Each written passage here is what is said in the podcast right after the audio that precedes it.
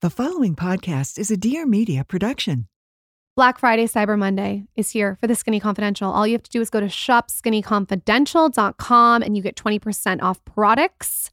So go grab an ice roller, some pink balls, stock up on holiday gifts, get the body sculptor. The best stocking stuffer gift is the razor. It fits right in a stocking. Same with the driving gloves.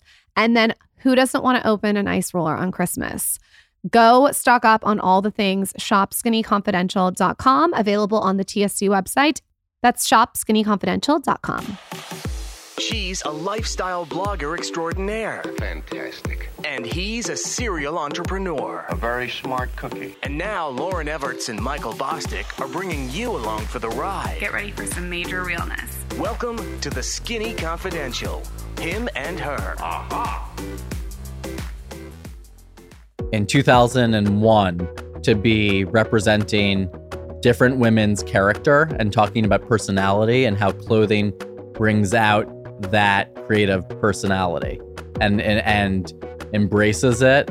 And different age women different body types all different backgrounds of colors and races. Like that message to me was really important. And i think i had to wait 18 years for that to come into like popular culture of fashion. Zac Posen, you may have heard of him. He is all over Instagram. He is all over the Daily Mail. He is all over the internet because he is a top American designer. He emerged as fashion's newest star in 2002 with his alluring feminine dresses made in their New York City runway debut. He was really young to be a business owner, but he was still earning enthusiastic write ups on the pages of Vogue and other esteemed fashion magazines for his creative flair. Zac is a native New Yorker, and his rapid rise in the fashion industry was partly fueled by his personal connections to some well known tastemakers in the world of arts and film. You guys, this episode's really amazing for someone who really wants to take their creativity and turn it into a business. I know I learned a lot. On that note, welcome the top fashion designer, Zac Posen, to the Him and Her Show. This is the Skinny Confidential. Him and her. Where one ends up, where they travel, you know, there's so many factors, right? And I think today it can be love. I mean, I think love makes people travel. I think education makes people travel. Work makes people find their home and location. And I think that you have to make your peace with where that is and your sanctuary. I think that living in urban environments like cities, I'm a born and raised New York City, lower Manhattan, Soho kid, you know, but living in a city can be really intense. It's a lot of actual electric energy, a lot of waves, a lot of human energy. There's a lot, you know, of history on top, on top, and top of each other. It's like Rome, you know, layers below and below and below, and it just gets built on top of it. You know, that can be overwhelming. I think it's very important today more than ever for people to take their feet, o- their shoes off, and put their feet on the ground. Oh my God. Totally agree. Especially, it's hard in New York City. You know what I told my friend? I'm like, go buy a litter box and put soil in it with grass that you get at Home Depot. But it needs to be attached to the earth, though, right? But yeah, it yeah, I think that's good, but whatever it's it giving takes, something. It's giving something. I mean, I just said if I if I find myself Go in to my the beach and get the sand. no, but if I find myself indoors in my home standing in a litter box, I think it's over for that. no, me. that's just really weird. yeah, yeah. Like looking in the mirror of feet in the litter box. like imagine someone walking in and be like, I wonder what this guy and he accidentally just see me standing in a litter box like that. I can't do it. It's too much. When you look back at your childhood, did you know since you were a little boy that you were sort of destined for this greatness? Like, what were you like as a child? I was a little performer. I definitely dreamt big. Okay. Sometimes I think that, you know, I'll I'll have a book one day and I'll, you know, could call I could have called it Delusions of Grandeur. Love. and, you know, I but I don't think it was, you know, I think it was I definitely lived in a in my own fantasy world. I definitely loved other people, right? I was a I'm a people person. I like connecting with people. I like promoting people, bringing them to their highest potential. Like it's just something I do and I think that that first was interested through theater and film. Right, that's my first first full love. Right, it was I loved performing. I loved making little maquette theaters in my bedroom, and I would get all my figurines, my my He-Man dolls, my Star Wars figurines, you know, and they would be my cast of characters for plays that I'd put on on little, you know, in a little, you know, built out of shoe boxes and and things and steal my sister's dolls until I could get my own dolls to make dresses on. And that's kind of how it started. You would steal your sister's dolls. Started until I got my own. Hold then I got so, then they uh, made like the female version of He-Man and that was She-Ra. And you made And- you made outfits for these. Oh yeah, I would use every little scrap or anything. What age is this? 3. Oh wow. four, five. I mean, that was it. And, you know, I think at that time too, I was probably ashamed of the dolls too. So I remember like a whole process of hiding them for like my sixth birthday. They were found. and what happened? I don't know. I was embarrassed, I think, by that, but then not. Like embarrassed in front of your parents or your No, not my parents. My parents were supportive beyond. My dad's an artist and a painter, and, and my I had a very loving, creative. I had a very nurturing, creative environment that I grew up in, and I think that's really important for for parents who have any kind of children. I think that that a lot of that gets lost though. There's sometimes there isn't that kind of environment, and you're really lucky that you had I'm that. beyond fortunate. Yeah. I hope that in my journey in my life that I can try to share that because I think I've lived in, you know, a lot of different scenarios. I've lived in worlds that are can be very excessive at times, very glamorous at times. Also a huge amount of work that people don't see behind it and and love, sweat and tears. But I think that behind all of that, you have to love process and you have to nurture creativity.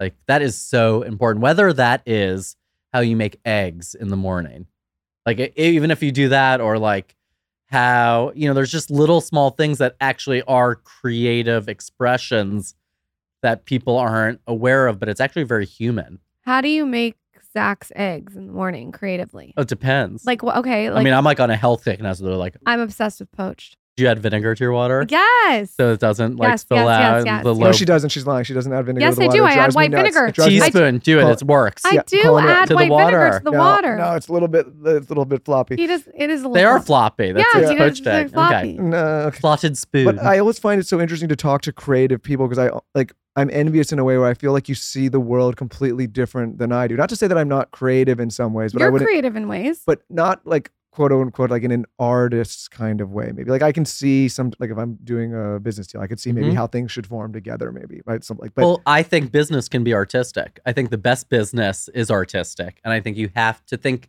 outside of the box to build a successful business today more than ever. Like all formulas are gone. Yeah. Right. I think that, I mean, you know, one plus one, sort of, but not really. Right. I mean, it's all alternative. And I think how everything is structured, we can kind of re-question, but we are living in an age when things are all communicated digitally. But like we have to go to bed with ourselves at the end of the night and know that one day maybe like digital could be shut off or digital could take over. I mean, I'm not getting cryptic here, yeah, yeah. but there is that place where like you have to be okay with yourself. When you when you think about cultivating creativity because i think so, like to your point we're getting into this screen Yeah. digital formulaic people look at what other people do and they oh, i'm just gonna like kind of like well, AI, Yeah, it's like that kind of creative for you through some algorithm. exactly so how do you from your perspective cultivate creativity because i think to your point everybody has creativity Get your them. hands dirty, okay elaborate make a mess. like, what do you mean? Give us example. like literally get a hunk of clay and stick your hands in it and see what shape you can form. Doesn't have to be figurative. It's not about naming something. See like what comes out. My dad, who's an artist, who's interestingly, I feel like later in my life, like recently, has become this other level of an incredible teacher to my creativity. He's in his 80s, but it's like we have this new relationship where there's like a breakdown. He'll just have me on a piece of paper do concentric, small, very light circles and over and over again, all over a white piece of paper until I start to find a form. I don't have to name it, but it will like come out the drawing. And I think it's just like those kind of things, like, like taking a piece of clay. I think making cookies. I mean, let's be really simple like making cookies with your kids and playing with how it's being iced, making decorations for the holidays. Like these are things that are connected to like cultural, you know, institutions, right? And things that become tradition and, you know, are seemingly disguised as fun, but they're also really creative outputs. Decorating, making, you know, how you set a table, right? I, I mean, setting a table. those are like gestures that are output. I think probably like how a kid. I mean, I don't know. I, I I'm hearing a lot of people, you know, who are watching the David Beckham documentary talking about like his creative process to sports, right? And his and I think that's really telling, right? It's like how do you get great at something and like long, you know, long distance planning, long distance like performance, and and it's all like that. It's it's it's how if you're playing sports, like how you're moving. It's a dance. what other creative endeavors did you partake in when you were young? Besides, you said you mentioned. Whoa, so many different things. I Yeah, s- tell us I love to cook. I Okay. wanted to be a baker. Okay. Kind of came back. I wrote a cookbook in my life. Love it. Cooking with Zac, rustic to refined, a, a collection of of recipes, all kinds of. I mean, I I was singing. I mean, I sang till I was 18 years old, and then I just like let that go because my voice changed. Bringing like a Christmas CD back. A Christmas CD, yeah, Yeah. holiday holiday tunes, maybe. Yeah. I, I have so many too friends who are such talented vocalists, like the be- most in the world, that it's so scary. I'm like, okay, well, fun. Do a duet. I could, yeah, I thought about it. Little duet. Okay, maybe one day. So you you enter design school at 16 years old. Yeah, I did a pre-college summer course at Parsons. And that that's a major deal. That's a huge it was cool. I was young. I was pretty young for the, you know, I was, my other kids were older, like entering college, and yeah, I was definitely like three years ahead. And but I was in, I was in New York, so a lot of the kids were from like outside of New York, like coming to the big city for the first time, and then it was like my town. So when you when you do that at 16 years old, did you automatically feel connected to fashion? No, It took a while. I think so. I mean, I think that course was very formative about something that kind of for me is fleeting, which is like American New York fashion industry uh, and Seventh Avenue, the city within the city. Okay. And so in 1996 or 1995, there was the center area in like Midtown New York that was like a bustling hub where like a lot of clothing was made and had been made for a long time, right? It was like after World War II, there was a whole garment industry that was really built in America. And like sportswear was invented.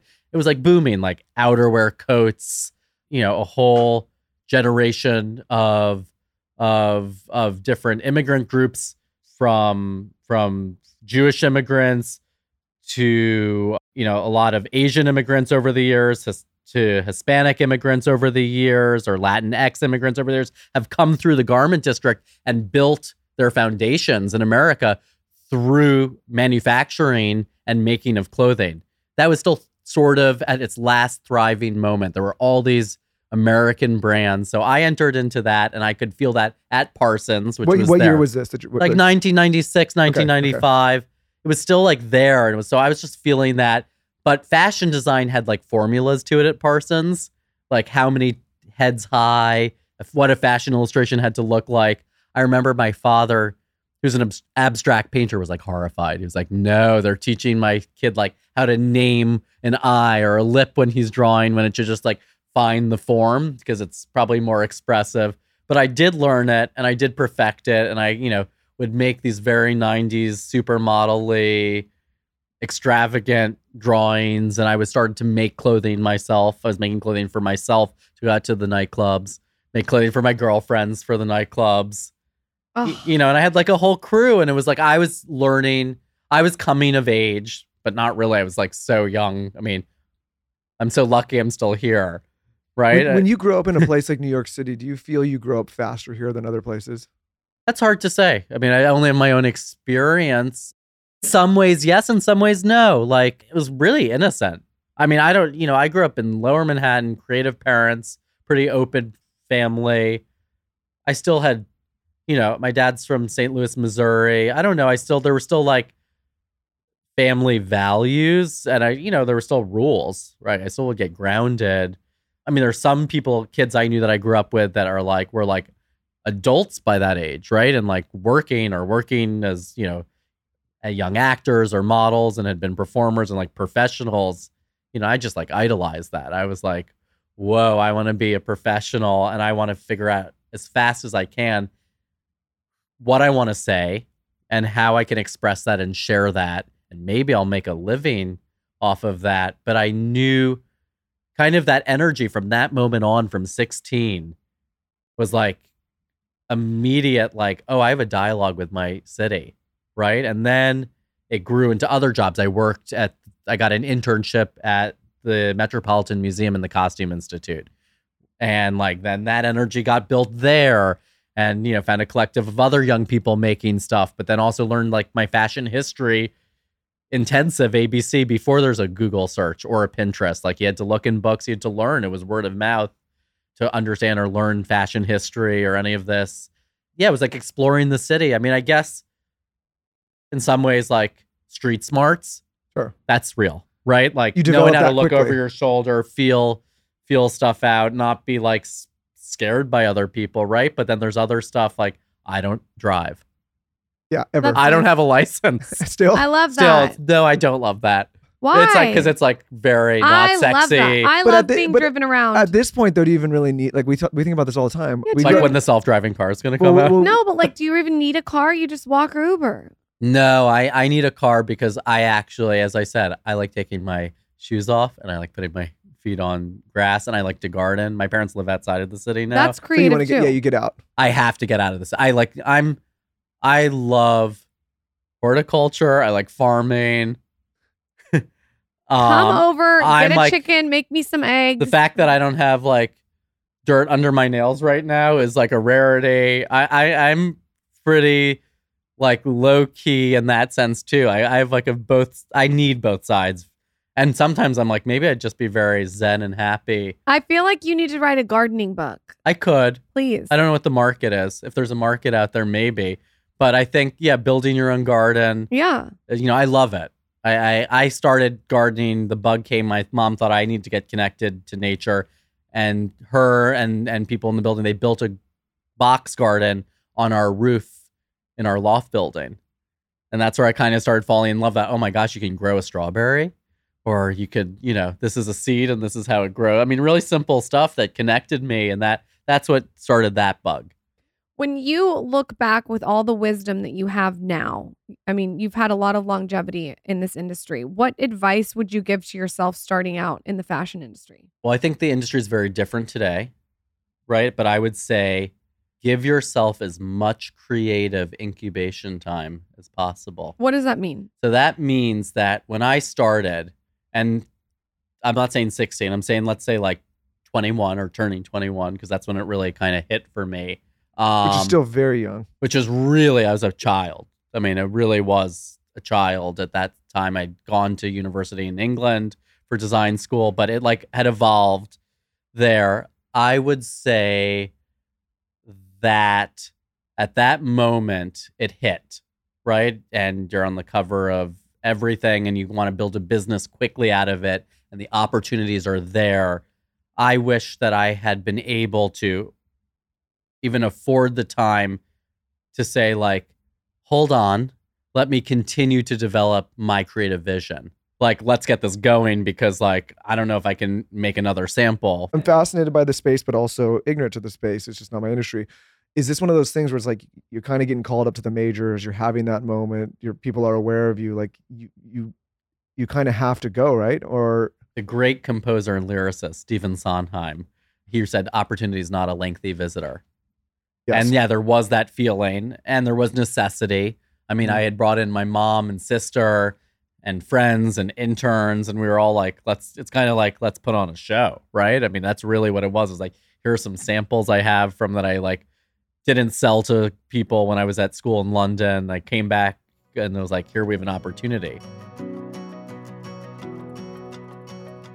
Quick break to talk about one of our favorite partners, one of our most useful partners, especially during this time of year. There are so many viruses and sicknesses going around. Kids are back in school, they're bringing all sorts of stuff home. People are at the airport traveling for holidays. There's all sorts of pathogens and viruses spreading all over the place. It's disgusting. This is why I absolutely need to share with you guys the coated silver from Cymbiotika. This stuff is an absolute game changer pack such a punch when it comes to boosting your immunity. I take this every single day right now, especially during the winter season. What it's going to do is it's going to neutralize viruses, fungus, yeast, and mold in your system. It's going to support healthy bacteria for a robust gut microbiome, and it's going to defend against common pathogens.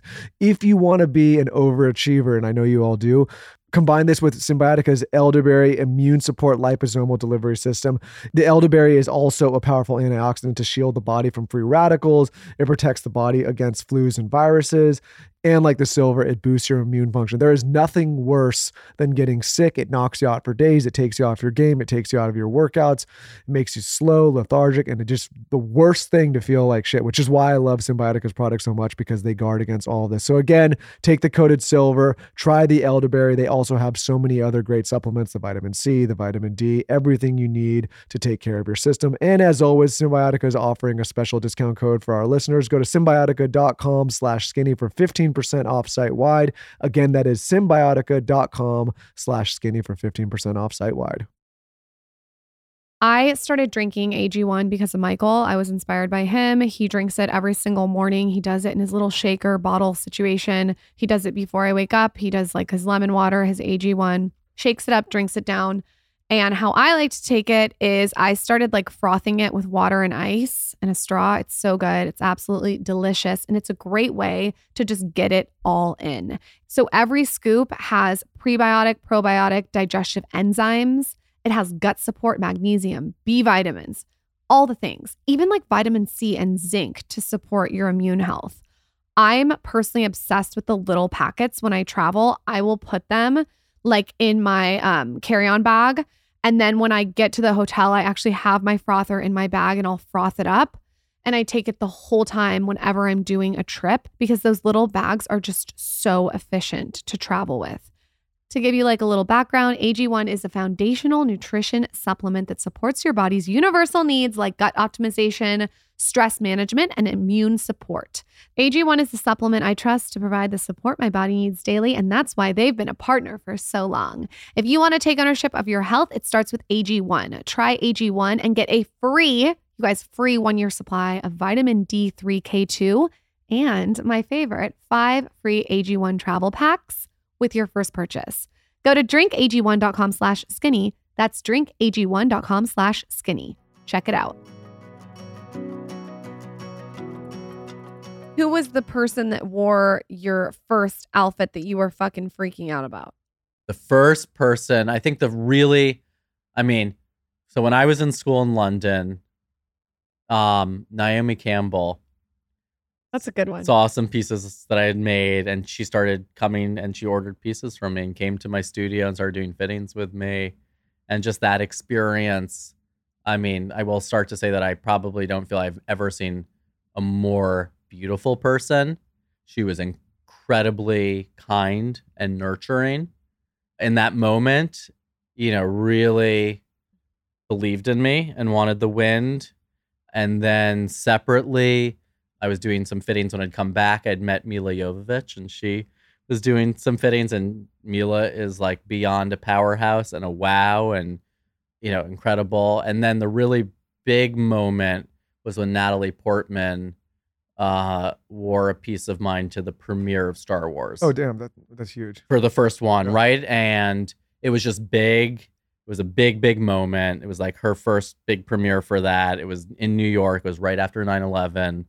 And the next day, it was like on the cover of the major newspapers. And for a fashion or celebrity image to make its way on the cover of a newspaper, like I think it was on like the back fold of the New York Times and it was on like the Daily News and on the Post.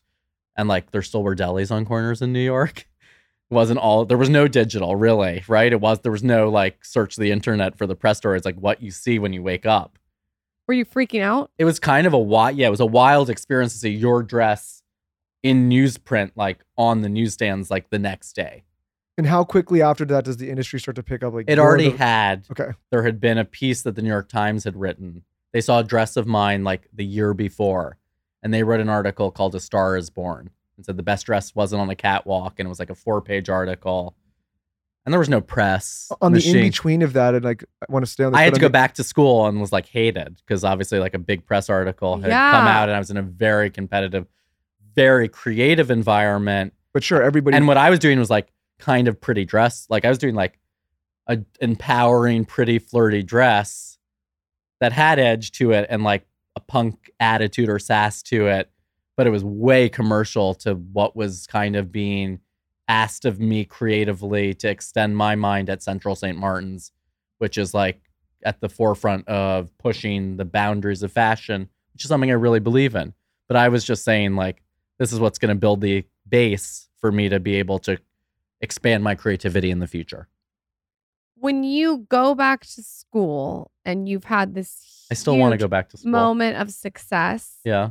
there's a lot of jealousy. I, I I know the fashion industry, like you said, is very competitive. What was that like? Did you? It was the best preparation for the fashion industry for real because like I mean St. Martin's uh, especially at that time it was in the original like the OG building of St. Martin so it's like where where Alexander McQueen had been uh Stella McCartney John Galliano Hussein Chalayan like heroes of mine Rap Feet Osbeck you know like it's the place right and it has this insane history and people who had master degrees would go back into the bachelor program, honors program to like relaunch to launch their careers. So I was with like, you know, I was like what, 18 with, you know, like 30, 40 year olds sometimes in our class, like ready to launch their career. There was like a big gap. I was in my own world. They were they were wild with me. They challenged me. You couldn't leave work out, right? It would like disappear, get cut up, or oh yeah, so what do you mean wild? Like they would sabotage? like, some of the oh yeah, you couldn't leave anything out. Probably not in your lock. I mean, it was hardcore. This is like hardcore, good training, but it's London, and London fashion to me is a great deal of creative camaraderie, and they do love expression. I was also already starting to interact into the fashion industry in London at the same time too. I I kind of blind put blinders on and I kind of for the most part was happy go lightly like I like I I'm inclusive, right? It was kind of friendly. I mean there was like one girl who was in a grade older than me and I was just like she has it.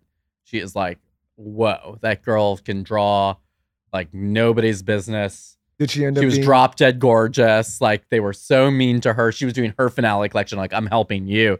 She's had the top highest internal positions in fashion in the industry for the last 20 years. I mean, at every major house in the world, she's like one of those guns to hire, right? Like, you know, people dream to to to have had a career like she's had, and she has her own line at times. I mean, she can kind of do. She has it, right? It's just that it factor. And that was the beginning of me knowing that as well. Like I know that part of my success in my career was also recognizing other talented people at very early stages that have that magic quality. Because I had no marketing dollars, but if I saw somebody in a small film or knew a young actor and just took that chance before they have that come up. before they have that, Who were who were some of those people that you saw that have become many people. I mean, wow, Julia Garner. I mean, I, you know, that was like taking her to her first Met Gala, helping produce her like a small short film she was in really early on. I mean, that I'm so many, so many models, so many people. I'm trying to think, a lot of people. that you just Um, would see and say that person's going to be somebody. And yeah, could or I get brought somebody. I mean, bringing. I mean, Emrata on her first Emmys. what is the quality you think those people have that you recognize? What is the trait? it- that- it- there's no there's no formula. It's a magic nebulous aura that and it can't I, I can't it, it's something I can't you can't describe it. You know, I mean sometimes people talk about like the Bill Clinton glow.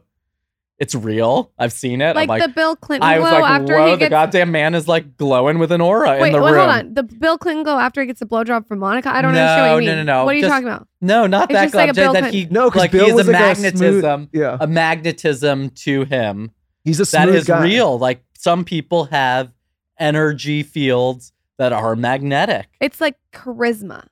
Yeah, it's like charisma plus it's star quality, right? You can't create real create star quality. Like there could be the most beautiful people in the world, but they just don't have that star quality. It's just a thing, right? It's like it's something inside that comes out. It can make people be attracted to something that maybe alternatively or stereotypically wouldn't be beautiful. Like who knows what what is beauty anyhow, right? Like that's so subjective. I feel like in an exciting way we're living in a time right now where those ideals are breaking down and I think that's really good. I think Yeah. it's really interesting. Like that is like weirdly this pull in social media right now where it's like both ways, right? It's like these ideals are placed on that are really unhealthy, unattainable, and unsustainable.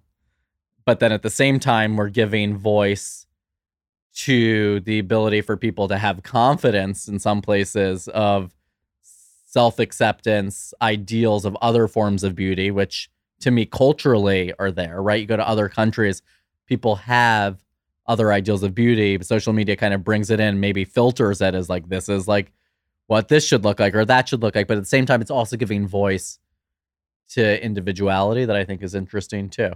With the career that you have, is there a recipe of manifestation, visualization? Is there things that you've done that you look back on that you can pinpoint and tell us that you've done to create that? Sort of you, you created your own future. How did you do that? I knew, I mean, it's hard. I have hard perspective this. My mother and sister will say, Zac, you knew, like, you were like, I'm going to build a luxury fashion brand, and here's how we're going to do it. I don't know how I even like thought or knew of this and had really strong uh, ideas about a barometer of kind of how you do it, right? Or like, I need a show. We need even that. Like, I we need to do a runway show.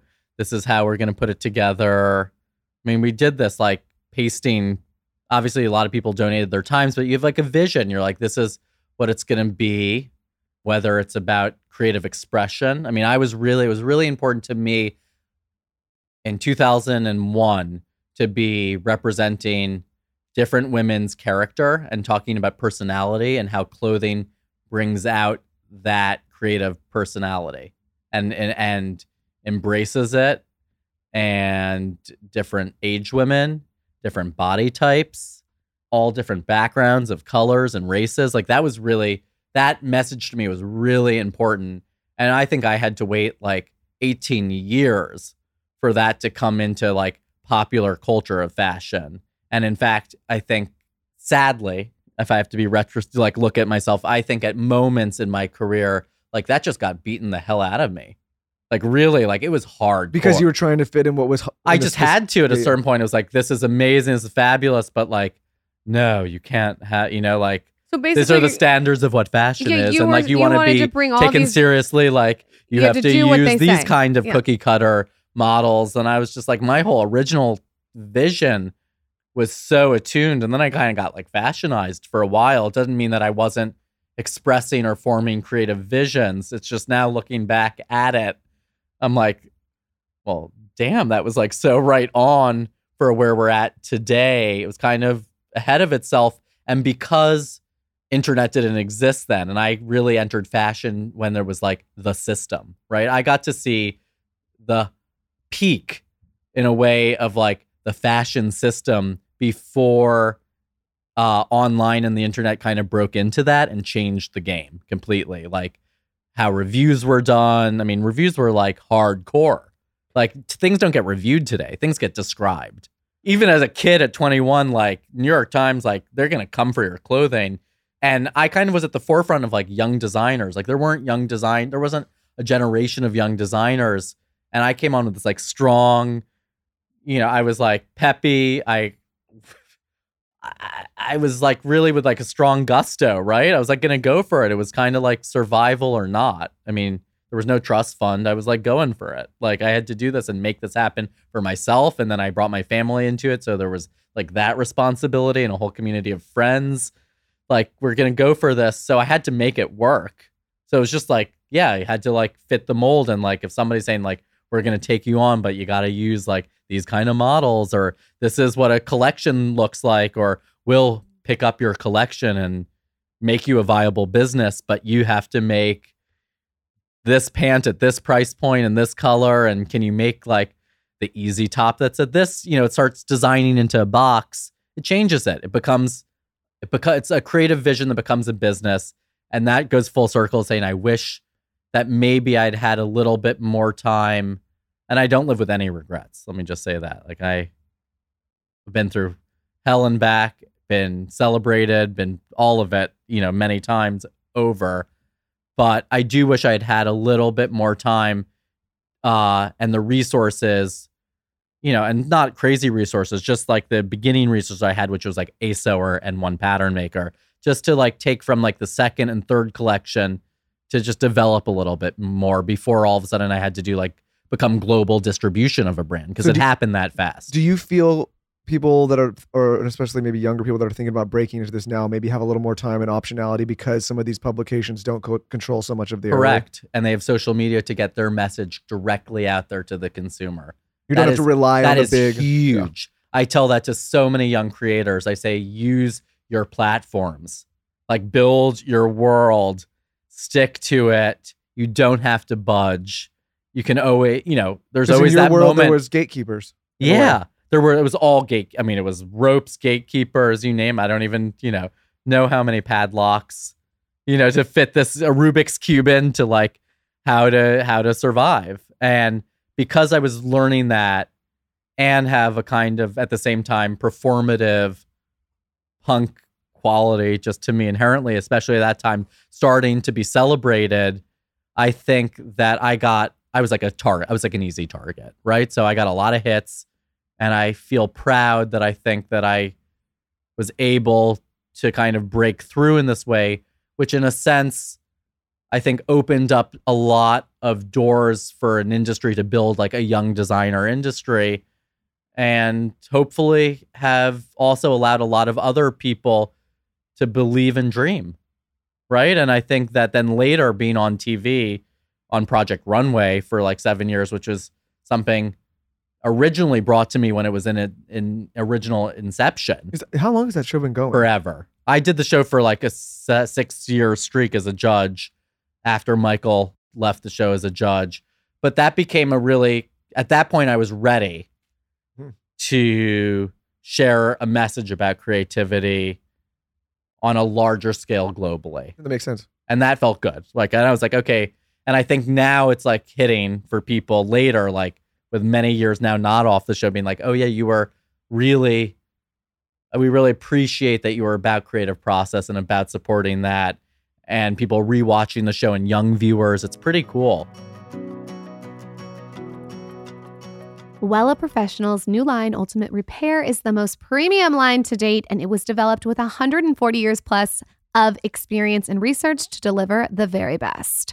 Miracle Hair Rescue repairs hair in only 90 seconds. Here's how I use it I take it in my handbag. It's small, it's chic. I do the little travel one, and I like wash my hair. Like I'll get like a blowout, and then I spray it all over wet hair and then I'll get a blowout. And it just gives my blowout this like bouncy, effortless look. It's not like weighing on my hair. You know, sometimes when you put product in your hair and it weighs your hair down, this one gives you like a rich, beautiful texture. It's the perfect luxury leave in spray treatment that everyone can benefit from. It is full of the best ingredients, key ingredients like AHA and omega 9, which all work to rebuild the hair bonds inside of the strands and replenish the outside barrier of damaged hair. You should also know that their bonding serum repairs hair damage in 90 seconds. So they're really saving us time. Another good way to do this, and this is just like a little hot tip from Lauryn, is if you want to just like wash your hair at home and then spray it in your hair and put your hair back in a sleek bun, that's really nice too. Like I said, use it on wet hair. So you could also just get out of the shower, use it on your wet hair, and put your hair in a sleek bun if you want. But how I really like to use it is before a blowout. You can purchase Ultimate Repair Miracle Hair Rescue at Amazon and Ulta now. I am telling you, the best superfood, in my opinion, is colostrum. I am so into this. I cannot shut the fuck up about it. I have told every single one of my friends, my family, I've sent it to my dad, I've sent it to my stepmom. I give it to both my kids. I do a scoop. I eat it all the time. That's right. I eat the powder. I love it. It tastes like a milk dud. Michael eats it. I'm just such a fan. Colostrum, if you're unfamiliar, is the first nutrition we receive in life, and it contains all the essential nutrients our bodies need to thrive. Where I became really into colostrum is obviously for a living, I have access to some really incredible people, and I kept hearing the word colostrum. And then I had the opportunity to interview the founder, Dr. Sarah, and I could not believe like this discovery. It strengthens the immunity, it seals tissue.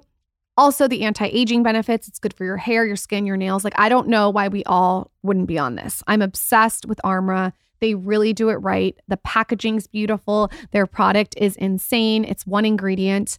They never do this, but for a limited time, they're offering a special Black Friday, Cyber Monday discount.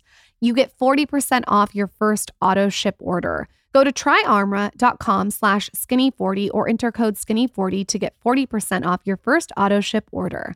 That's T-R-Y-A-R-M-R-A dot com slash skinny40. Don't miss out on this incredible offer. We produce a lot of stuff. Yeah. And what I always say, like when people come and their first question is like, how do I make money? And like, how do I do this? I'm like, it's really the wrong question. Yeah. Right. Like I think if you nail to your point the creative process and you build an audience or a demo that actually cares about the quote unquote art that you're putting out in the world, Yeah. like the other stuff kind of takes care of itself. But I think people have, are so fixated now on the business of it all and they kind of miss the whole point, which is like if you create something that people love and identify with, the other stuff is actually easy. But if you focus on the other stuff first, it It makes holds you back. Yes. It can. It Yeah. can hold you. But for I totally agree. I think there's a lot of easy ways to make a quick buck in this world. Yeah. No. And, and I always tell people like we we we do There's other platforms for that. for sure. Like we do this show, you know, we've doing it for a long time, but I tell people like what they don't understand is we would do it for free in the sense that like I like meeting interesting people Yeah. and talking about their life and figuring out what makes them tick and all of these things. And yes, it's great. It's turned into a business in many regards and it's stemmed other things. But like the intention from the beginning was to have a creative outlet where we got to just sit down and have these conversations. And to be honest, the other stuff is kind of taking care of itself because of that. My first thought was I wanted to make like what was in my imagination.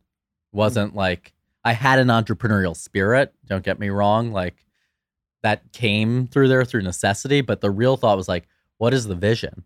Mhm. Right? What do I want to make? What do I imagine, you know, my my my my dream person wearing? When you said earlier that you've been through hell and back, Yeah. wh- what are you referring to? Was the hell the oh gatekeeping? gosh, I mean, beyond uh years of back and forth of being in fashion, out of fashion, on the brink of a business that was a success of, you know, of kind of of having, you know, incredible sales, having a drop off of sales. I mean, fashion is like a crazy yo-yo to have a It's in high fickle. it's fickle in Yeah. high fashion you know when before i started my business a very very smart man in business said there's two things i won't invest in which is fashion and weather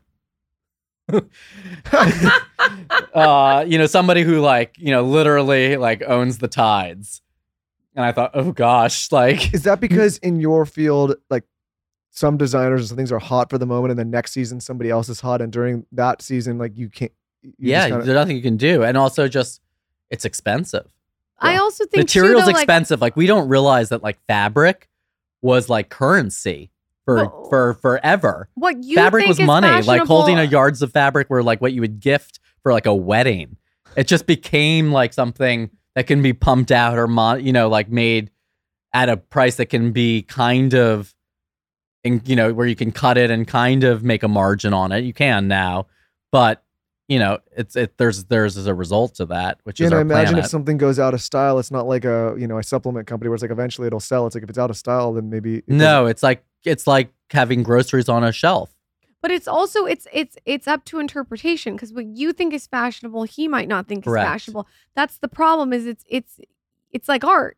It is Yeah, art. it's the problem and it's also the beauty of it. yes, yes. But I can imagine it'd be hard to run a product based business when there's all those different dynamics involved. And a brand can be a personality. So people can just not like like a personality or like a person or, you know, I don't jealousy or like people don't like something's hyped or if they don't discover it, then they're not the people. It, it is like so crazy. And then also just the flow, ebb and flow of running a business at a young age and, you know, scaling a business, being in relationship to the economy. I mean, you can't, you're not controlling the market. You don't know if the market's, you know, going to have like a big bump or crash or what the hell do you do as a, as, uh if you're running a business and it's like on trajectory? For Like- people whose fortes are maybe not fashion, Yeah. but they want to up level their fashion. Yeah. they want they want to they want to look good, but they just don't know what to do. What are some basic things you would tell people just to dress well? I I mean to me to dress well, I think shoes. I think shoes are like your starting base. Okay. Like a good comfortable shoe because you have to be able to walk. Okay. Like there's nothing worse than somebody in like a crazy shoe and can't walk. Unless that's like your fetish or thing. Some people like that. Uh but I think a good shoe is like your foundation. So I think whatever that is is really key.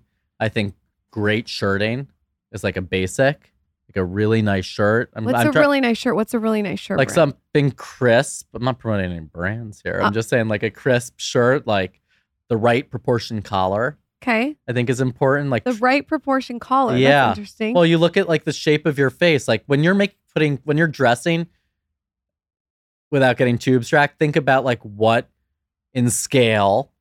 I think that's okay, right? Looks Yeah. good on your proportion, Like right? if I have a small head, which I do, and I have these giant collars, maybe you're gonna look goofy. right. yeah. That makes sense. But maybe you're going for maybe like Goofy's hot on you. I don't know. It depends. Like like everybody has their thing. Um, but you got to figure that out. I think a great pair of jeans. okay. Have your casual jean and have like your more like dress up jean. But I think like a good shirt, a good shoe, a good pair of jeans. I almost think you can go anywhere today in the world. you can build on it. You can build, you can put a leather jacket with it Or a hat. or a hat. You could put a blazer on it. You know, you're feeling like extra special, and and you could put a tie with it. I think proportions of tie for a man are really important. Think like often people wear like crazy bulky ties, and that kind of looks weird. But you know, it's always. But then like a skinny tie can kind of look the right look. If like the lapel's too big, it can look a little creepy uh, but it's like a balance, right? It's just finding that and trying. I mean, I think trying on your wardrobe. I think for a woman, having like one great base LBD, What's an LBD? Little black dress. Oh, all right. yeah, right. I mean, that's like always like that staple, right? You can dress that up. You can do it like more casual. You can like glam it up more if you need to do that. It's like really what feels right and comfortable on you, and then good underwear. Good underwear. I'm not like a big underwear wearer. You don't wear underwear. Not always. Yeah, it's like so much work. I wear Or- bras. okay, but do you like like your bras? Yeah, I like my bras. Okay, well you like that's bras? underwear. Yeah, I like your bras. okay, I don't know. Like good foundation is super important. You know, like, hey, this, you're a perfect person to ask this as a term in terms of proportions, or maybe you're not, but I think you okay, are. hope. She had recently removed her implants, which she's been talking about, and I always told her, and listen, loved either way, but I, I was thinking, I think when people design, they may not be designing for that proportion. Is Yeah. that correct? Depends, right? I mean, designer clothing, a lot of it is not designed for women with curves. My success was that I love bodies, right? That was a big part of the success of my business, I think.